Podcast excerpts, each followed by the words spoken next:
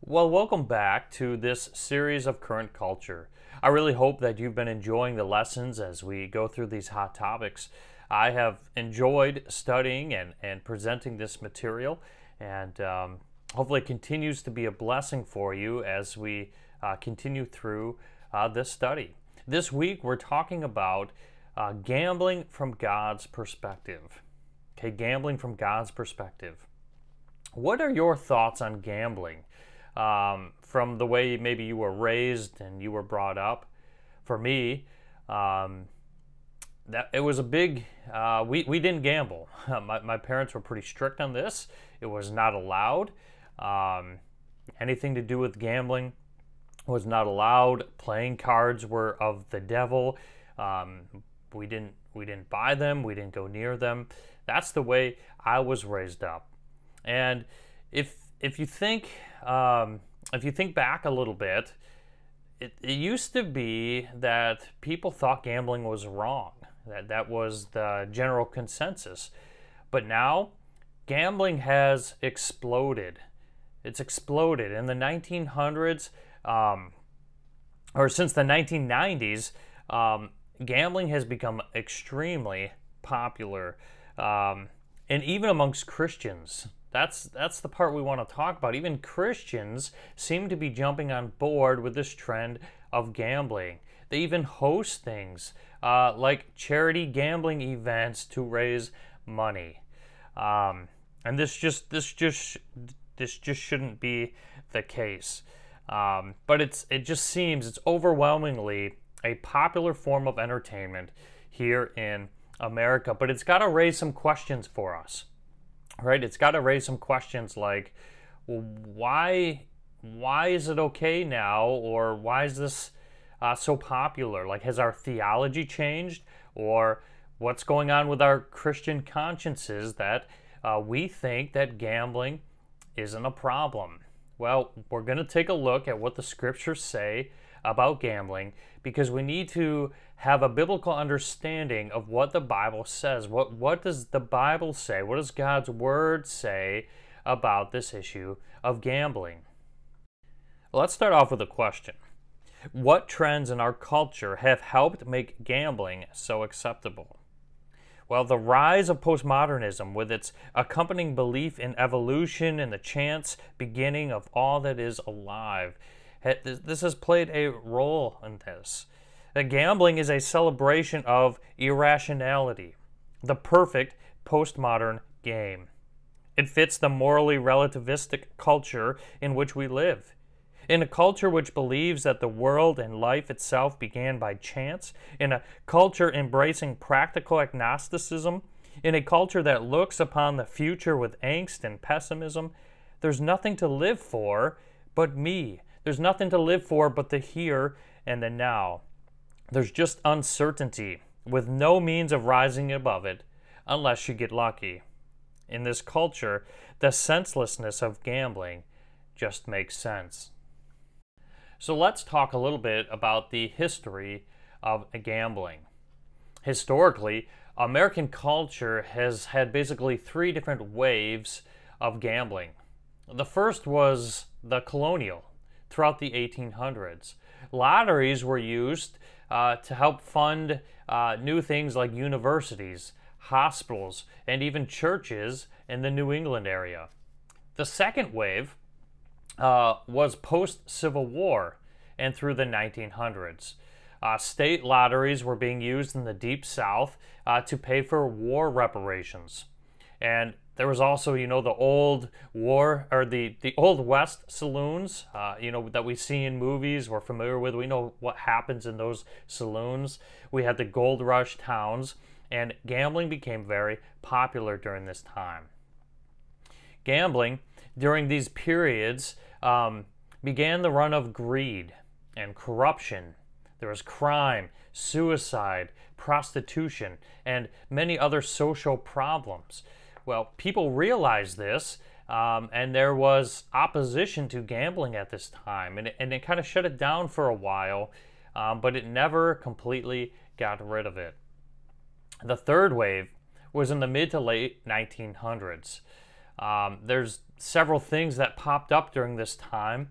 Um, the legalization of gambling in Nevada in 1931. Um, there was the resurrection of state lotteries in the 1960s. And then there was also the passage of the Federal Indian Gaming Regulatory Act of 1988. Whichever one really spurred this on, gambling by the 1990s became a national phenomenon. It had exploded, it had blown up.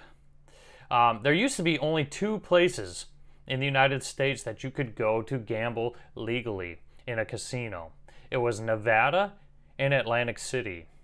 Today, there are only two states you can go to that doesn't have legalized gambling. That's Hawaii and Utah. Hawaii has been able to stay gamble free because they're they're trying to promote this island paradise and they're trying to hold off uh, the attempts of legalizing gambling in their area. Even bingo is illegal in Hawaii. You cannot play bingo. Um, Utah, that's really due to the Mormons. The Mormons have kept gambling um, out of their state. They don't want the influence of gambling to move in on them.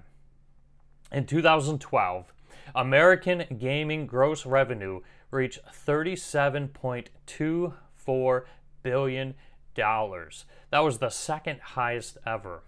About 34% of Americans uh, say that they have visited a casino. 34% in 2012. And among the people under the age of 35, uh, the percentage went up to 39%. About 53% of Americans admit to playing the lottery, and a whopping 85% of Americans, including 60% of Christians, think that gambling is an acceptable form of entertainment. Now let's talk about perspectives on gambling. And the first point we're going to look at is two distracting focuses. Okay, when we talk about gambling, there are often two distracting uh, focuses uh, that come up during discussion. First is when we're talking about the numbers. Okay, when we talk about things like dollars and percentages. And the second one is talking about the devices. What are the device that's being used for the gambling, such as cards or dice? Well, first off, when we're talking about numbers, um, it doesn't give us a clear indication of the problem of gambling. Um, you could you could cite numbers on and on, but it doesn't tell you the true story. It doesn't tell you the good, the bad, the ugly um, that comes from gambling. Um, I mean, you can look into and see how much money is lost uh, to certain people. Maybe you could dig into and see what kind of bankruptcy percentages are happening in a region near casinos. Okay, but it doesn't tell you the deeper thing, what, what's really happening. Okay, it doesn't tell you about the broken promises, the broken dreams, the broken hearts that are occurring because of gambling. The second thing is focusing on a device is just distracting. It doesn't really matter because they're not intrinsically evil. It's like the social media tool that we just discussed, right? That it's not intrinsically evil. So, whatever you're using, whether it's cards or dice or cash or horses or greyhound dogs, um, it doesn't matter. They, they can be used as instruments of gambling, but they're no more evil than sports such as football or baseball or golf, which people use as well uh, for gambling. Neither of them, I mean, they're just they're just tools that are being used or devices. There's nothing in and of themselves that makes them inherently wrong or evil. And we can't determine morality of gambling by looking at the devices that are being used. Secondly, I want to go over two misunderstandings uh, that are often the case. But gambling is not benign entertainment. Rather, it is immoral because we are using the resources that God has entrusted to us in an improper way. But with that being said, people are still asking the questions is it right or wrong uh, to participate in gambling? Is gambling actually a sin or is it not? Or maybe is it a sin in cer- certain circumstances and not in others? Or is gambling even just a, a form of entertainment that gets out of hand sometimes? Well, we can find the answers uh, to these questions. Um, but if you are a Christian, we have to open God's Word to see what it says. That is the, the only place um, that we are looking for um, how to answer these questions. We have to reference the Bible. Um, God gave us His Word so that uh, we can read it reasonably and apply it rationally. So, our task as Christians is to apply God's moral will to the questions that we have um, coming to us uh, during our life, during um, questions that we encounter. Uh, we have to reference the Bible. The first misunderstanding is concerning lots. Well, casting lots involved different methods of making blind decisions so that no one could claim the decision was unfair or biased in any way. People often attempt to justify gambling by pointing back to the practice of casting lots. They say that casting lots is gambling, that God allowed it, and therefore that gambling is okay. The first reference we're going to look at is Joshua 18 6 through 10 it says, You shall describe the land in seven divisions, and bring the description here to me. I will cast lots for you here before the Lord our God. For the Levites have no portion among you, because the priesthood of the Lord is their inheritance. Gad and Reuben and the half tribe of Manasseh also have received their inheritance eastward beyond the Jordan, which Moses, the servant of the Lord, gave them. Then the men arose and went and Joshua commanded those who went to describe the land, saying, Go and walk through the land and describe it, and return to me. then I will cast lots for you here before the Lord in Shiloh. So the men went and passed through the land, and described it by cities in seven divisions in a book. And they came to Joshua to the camp at Shiloh. And Joshua cast lots for them in Shiloh before the Lord, and there Joshua divided the land to the sons of Israel according to their divisions. So it appears uh, that it was simply a matter of chance, that no skills were involved in winning or losing. It is true that the Israelites used lots to determine divine will. Lots were used in the Old Testament to make decisions, to determine the assignment of land, to identify the man Jonah who caused the storm, and more. In the New Testament, lots were cast to distribute Christ's clothing and to choose Matthias to replace Judas. Let's actually read through Acts 1 21 through 26. Therefore, it is necessary that of the men who have accompanied us all the time that the Lord Jesus went in and out among us, beginning with the baptism of John until the day that he was taken up from us, one of these must become a witness with us of his resurrection. And they put forward two men, Joseph, called Barsabbas, who was also called Justus, and Matthias. And they prayed and said, You, Lord, who know the hearts of all men, show which one of these two you have chosen to take the place of this ministry and apostleship, from which Judas turned aside to go to his own place. And they cast lots for them and the lot fell to Matthias, and he was added to the eleven apostles. Now, you might think, oh, Matthias kind of had a lucky day. The lot fell on him. He's very fortunate to get this position. But we have to understand that both Joseph and Matthias were um, great candidates for this position. Both of them were qualified. Um, they met what they were looking for, and either one of them could have been plugged into that spot to fill that 12th place of Judas um, since Judas was no longer there. So both of them were qualified, and it just so happened to be Matthias uh, that the lot fell on. With that being said, I think we need to look at Proverbs 16, verse 33. It says, The lot is cast into the lap, but its every decision is from the Lord. So there is no luck in the casting of lots uh, according to the Bible. In the in the biblical casting of lots, there's no such thing as luck. God was in control of the entire decision-making process, and they knew too. They were submitting to God's sovereignty in all things. He is he is in control. He is the one that um, uh, determines which way the lot falls out. But with that being said, let's uh, look at a few passages to determine and maybe see if uh, casting lots is still appropriate for us today, or maybe there's another means. First, we have John 16, verses 13 through 15. But when He, the Spirit of truth, comes, He will guide you into all the truth. For He will not speak from Himself, but whatever He hears, He will speak and he will disclose to you what is to come. He will glorify me, for he will take of mine and will disclose it to you. All things that the Father has are mine. Therefore I said that he takes of mine and will disclose it to you. We also can look at Acts 2, uh, verses 1 through 4. And when the day of Pentecost had fully come, they were all together in one place. And suddenly there came from heaven a noise like a violent rushing wind, and it filled the whole house where they were sitting. And there appeared to them tongues like fire distributing themselves. And they rested on each one of them.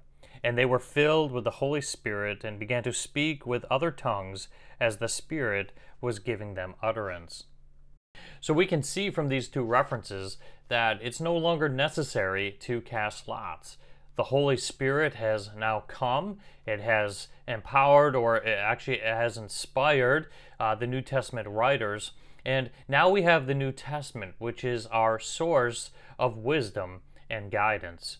So, even though the casting of lots is mentioned 70 times in the Old Testament and seven times in the New Testament, I hope you have a better understanding of what it meant uh, to them to cast lots. And there's no way you can justify gambling because there was casting of lots during uh, biblical times. Um, if you think about it, even the unbelievers, uh, like the soldiers who were casting lots for Jesus' garment, um, they weren't even gambling um, when they did that. Nobody was putting money into a pot. Um, nobody was putting anything at risk uh, for a hope of gain. Uh, they weren't winning something at someone else's expense. They were simply trying to determine who was going to get Jesus's robe. Um, there, I mean, just the casting of lots was um, a lot more similar to the drawing of straws than gambling is today. Um, casting lots, um, it, it, wasn't putting anything at risk hoping for a, lar- a large outcome. That's, that's just not what it was. Casting lots was kind of a, relying upon God's will um, in making decisions. Uh, they trusted in God's sovereignty. Gambling, um, that places emphasis. Uh, you know, you're, you're putting your uh, the value on the risk that you're um, taking, hoping for a large outcome. Um, and you're depending on fate or luck or chance. Um, and that was not the case with the casting of lots. They were trusting in God. Uh, they were they were still making wise decisions, like both Matthias and Joseph were qualified individuals, and they were trusting God uh, to determine the outcome. There was nothing random about it. Uh, there was nothing left to chance or to fate. So you cannot justify gambling because the Old Testament and the New Testament has references to casting lots. The second misunderstanding is concerning commandments.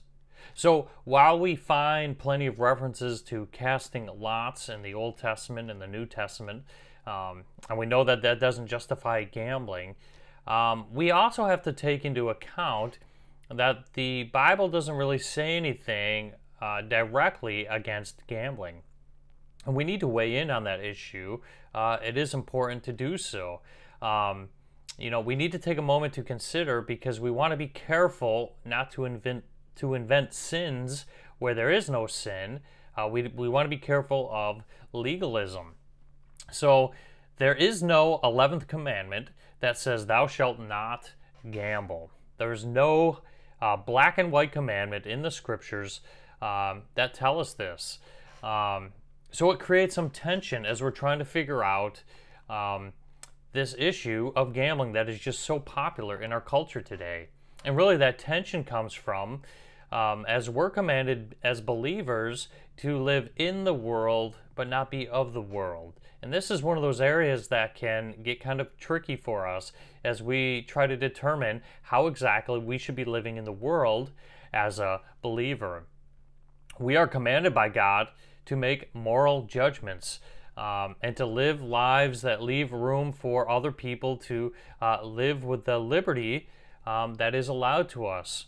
And determining what a Christian liberty is and what is sinful can oftentimes uh, be difficult. But despite any kind of difficulties, um, God, God has charged us with being obedient to his moral will and to live righteously.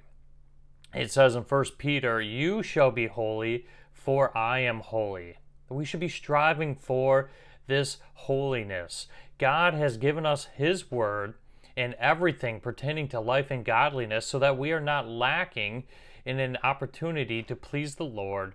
Um, God's word is true. It's going to be true for all time. It's true for uh, every country, every kind of culture. It's always going to be relevant to us. Um, so we, we, we need to strive um, to please God, to glorify Him in what we are doing. So, as we're trying to figure out if gambling is something that we should be participating in, if it's something God would be pleased in, let's take a look at Philippians 1 9 and 10. And this I pray, that your love may abound still more and more in full knowledge and discernment, so that you may approve the things that are excellent, in order to be sincere and without fault until the day of Christ.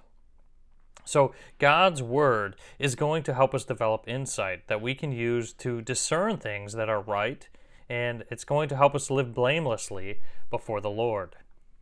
Another verse I want to look at is 1 Corinthians 10 31.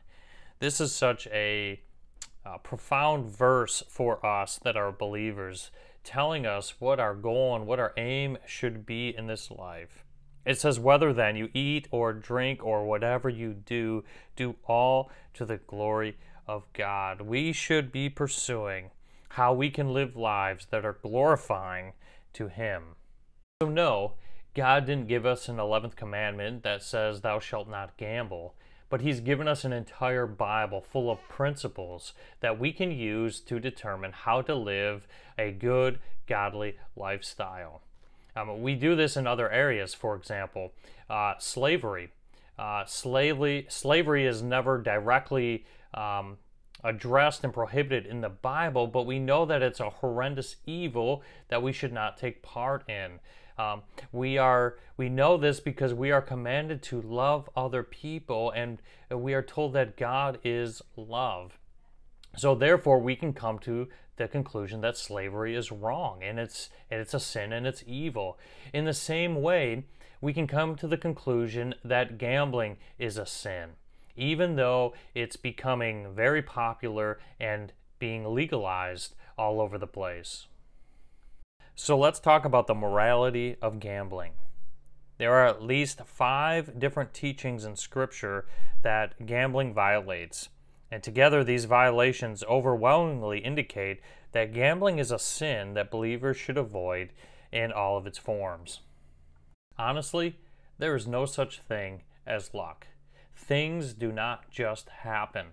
Nothing happens outside of God's will. So, if we have a belief in God, it gets rid of any idea of this notion of luck. It also rejects any idea of chance. The idea that events happen by chance is just superstition. So take a look at this chart comparing sovereignty versus superstition. And we're going to go through some responses on both sides. Uh, it would be a good exercise if you pause the video now and think about what your response might be to each of these. What would your response to sovereignty be? And what would your response be uh, with superstition? But our response is uh, if we uh, believe in the sovereignty of God, um, we should put our faith in God, not in chance. We should put, um, or we should have a trust uh, with God to love and care for us. And we should worship God no matter the circumstances. These are all results of um, God having sovereignty over all things. Now, with superstition, we're going to have responses such as we might try to manipulate the odds to be in our favor, or we might rely on good luck charms to help us. Or thirdly, uh, we could see gambling as legitimate entertainment. So uh, look look at these different responses that we have between sovereignty, seeing God as sovereign, and believing in superstition. Pop culture tells us that all of life is a chance, but life is not a gamble. God is in control of life, down to the number of hairs on each of our heads. God expects us to worship Him as the sovereign God over all things. Counting on luck and beating the odds is basically idolatry. Let's look at Matthew 4, verse 7. Jesus said to him, Again it is written, You shall not put the Lord your God to the test. Do you see why it would be wrong to acknowledge God's sovereignty and then ask Him to make you a winner as you place your bet uh, for fantasy football or you are scratching off a lottery ticket? By doing so, you are testing God and trying to manipulate Him to use His sovereignty to your own advantage. Now, of course, gambling believers are going to win once in a while.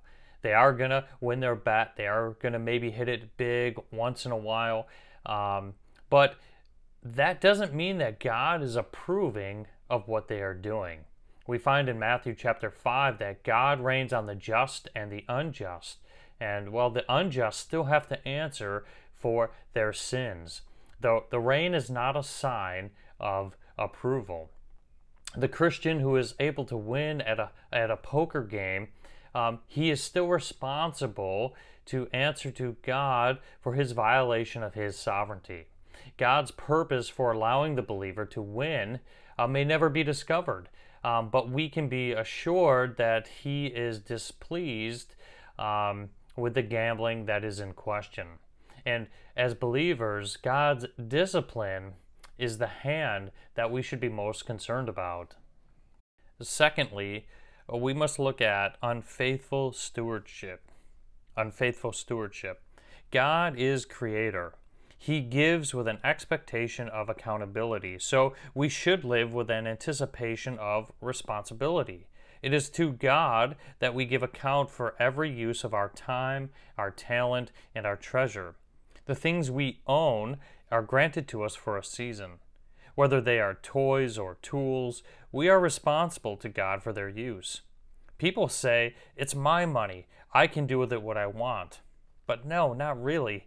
God owns all things, but places them into our care for right uses to benefit us and to glorify Him. Look at Proverbs 12 11. It says, He who cultivates his land will be satisfied with bread but he who pursues empty things lacks a heart of wisdom. Can you see how gambling is like chasing a fantasy? Gambling promises piles of money and euphoric happiness. It most often leads to indebtedness and depression. Even those who win the lottery soon realize the inability of wealth to bring lasting joy. Well, when people gamble, they're partaking in something that is viewed as a form of entertainment. But unlike other forms of entertainment, maybe wholesome entertainment and recreation that is good for your well being, physically, mentally, um, there's a lot of positives to it. Uh, gambling is very debilitating. Uh, it's very negative. It causes uh, loss of money. It causes um, it causes you to use a lot of time and resources and you can get stuck in the rot of gambling And even if it's just some, you think it's some minor, small gambling, a few dollars here or there for lottery tickets, that's still not being a good steward of what God has entrusted to you. The morality of it doesn't uh, matter the amount. It doesn't matter that, that it's a small amount that you're being uh, untrustworthy with, that you're not managing well, versus a large amount. Uh, there's nowhere in Scripture that allows for an exception such as that. No, we are called to be good stewards of what God has entrusted to us, um, no matter the amount. And we shouldn't be trying to find little loopholes um, or areas that we can get away with, um, not managing what He's entrusted us to correctly. The third violation of Scripture that we're going to look at is theft. Yes, theft. Maybe you haven't thought of this before, but for one person to win at gambling, a lot of other people must lose. Call it robbery by mutual consent, but it is still taking from others that which you did not earn. Gambling also violates the biblical command, Thou shalt love thy neighbor as thyself. For you cannot love your neighbors while you are participating in something designed to take from them. Fourthly, is covetousness. Gambling is fueled by the sin of covetousness. It's about greed, the desire to get something for nothing, something that belongs to someone else. If you doubt this concept, take the money out of the casino and see how many people continue to go there. Gambling is a classic example of Satan's use of worldly allurements, tempting people to sin something for nothing enchantments, or ornate casinos, graceful horses, exciting gaming tables, challenging slot machines, bright colored lights, and noise, but no clocks or windows. Gambling is a spiritual and financial time bomb in a pretty package. We read in Hebrews 13:5, "Make sure that your way of life is free from the love of money, being content with what you have, for he himself has said, I will never desert you, nor will I ever forsake you. But somebody that's involved in covetous gambling, it really reveals that he thinks God is incompetent and his presence is insufficient. Gambling feeds covetousness, which is the opposite of God's call for contentment. Gambling goes to the heart of human nature. No matter how much we have, we just always want more. Lastly, we are going to look at addiction. Gambling is potentially habitual, what Pascal called the fatal fascination. It's like a moth for the candle. Gambling is so potentially habitual that we've developed terms like obsessive, compulsive, and pathological to describe the problem. Yet God tells us we are not to allow our minds, bodies, or souls to be brought under the power of anything other than the Spirit of God. Matthew 22, 37 through 38 says, And he said to him, You shall love the Lord your God with all your heart, and with all your soul, and with all your mind. This is the great and foremost commandment. Is it possible for a person to become addicted to gambling without violating this command? No, it's not possible. The addict's relationship with the addictive behavior or object is driven by his love. Some Christians are still going to argue, though, that gambling is only bad if it is abused. It's okay if you want to gamble casually or socially or just for fun. It's okay if you want to gamble as long as it's legal. What does it hurt if it's a few dollars here or there? Um, it's not going to destroy their character, right? Just this this little side gambling that they do, um, and they want to argue that it's a matter of Christian liberty. It's it's it's it's part of their Christian liberty, but I have to argue and say that the scriptures say otherwise. In addressing Christian liberty, the apostle Paul wrote, "All things are lawful, but not all things are profitable." All things are lawful, but not all things build up. He also said, All things are lawful for me, but not all things are profitable. All things are lawful for me, but I will not be mastered by anything. So even if gambling were a matter of Christian liberty, which it is not, The facts that it is not beneficial and that it could be addictive would be reasons not to participate. We are not to partake of anything that would surrender the rational and reasonable control of our own actions. And some people will say that moral arguments uh, regarding gambling are dead. And when it comes to the public, that may be the case, but that shouldn't affect how we as Christians um, view this topic. It doesn't matter if it's dead to the public or not, we should still be building our Christian consciences with the Word of God. Uh, we should be able to consider biblical doctrines and what it says in regards to this topic of gambling, and we do not need to endorse or participate in. Romans 14:5 says, "Each person must be fully convinced in his own mind." So we need to be good stewards. And I really hope that this lesson has helped you to understand the biblical response to gambling. It is easy to criticize those involved in gambling and to point out how they are poor stewards of their wealth. But maybe there's something um, in your life that you need to evaluate. Maybe you should uh, take a look at yourself. Have you been a poor steward of what God has entrusted to you? Our biblical response to current culture should be to practice love and stewardship instead of gambling. We need to practice love and stewardship instead of gambling. And our memory verse for this week is Ephesians 4:28. He who steals must steal no longer, but rather he must labor, performing with his own hands what is good so that he will have something to share with one who has need. I hope you learned a lot during this lesson. Uh, this topic of gambling is a hotly debated issue, especially amongst believers these days. Uh, Self proclaimed Christians will argue back and forth whether gambling is allowed or not. But I think we have a firm uh, stance, a firm perspective from what the Word of God says on what our view of this should be. It is a sin. Uh, before I became a Christian, um, it was something that I partook in.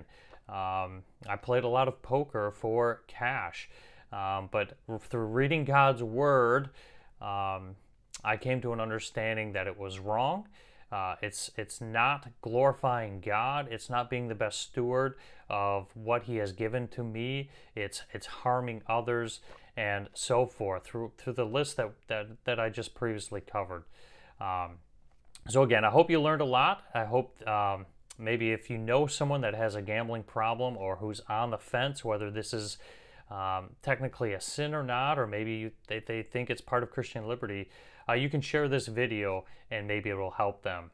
Uh, next week's lesson is uh, pretty, it's, it's tied closely to this one, and we're going to look at God's provision for overcoming addiction. How God uh, helps us and provides us with victory over addictions in our life, whether it's gambling or uh, drunkenness or any other kind of addiction uh, that we have. So stay tuned for next week. Um, have a great week.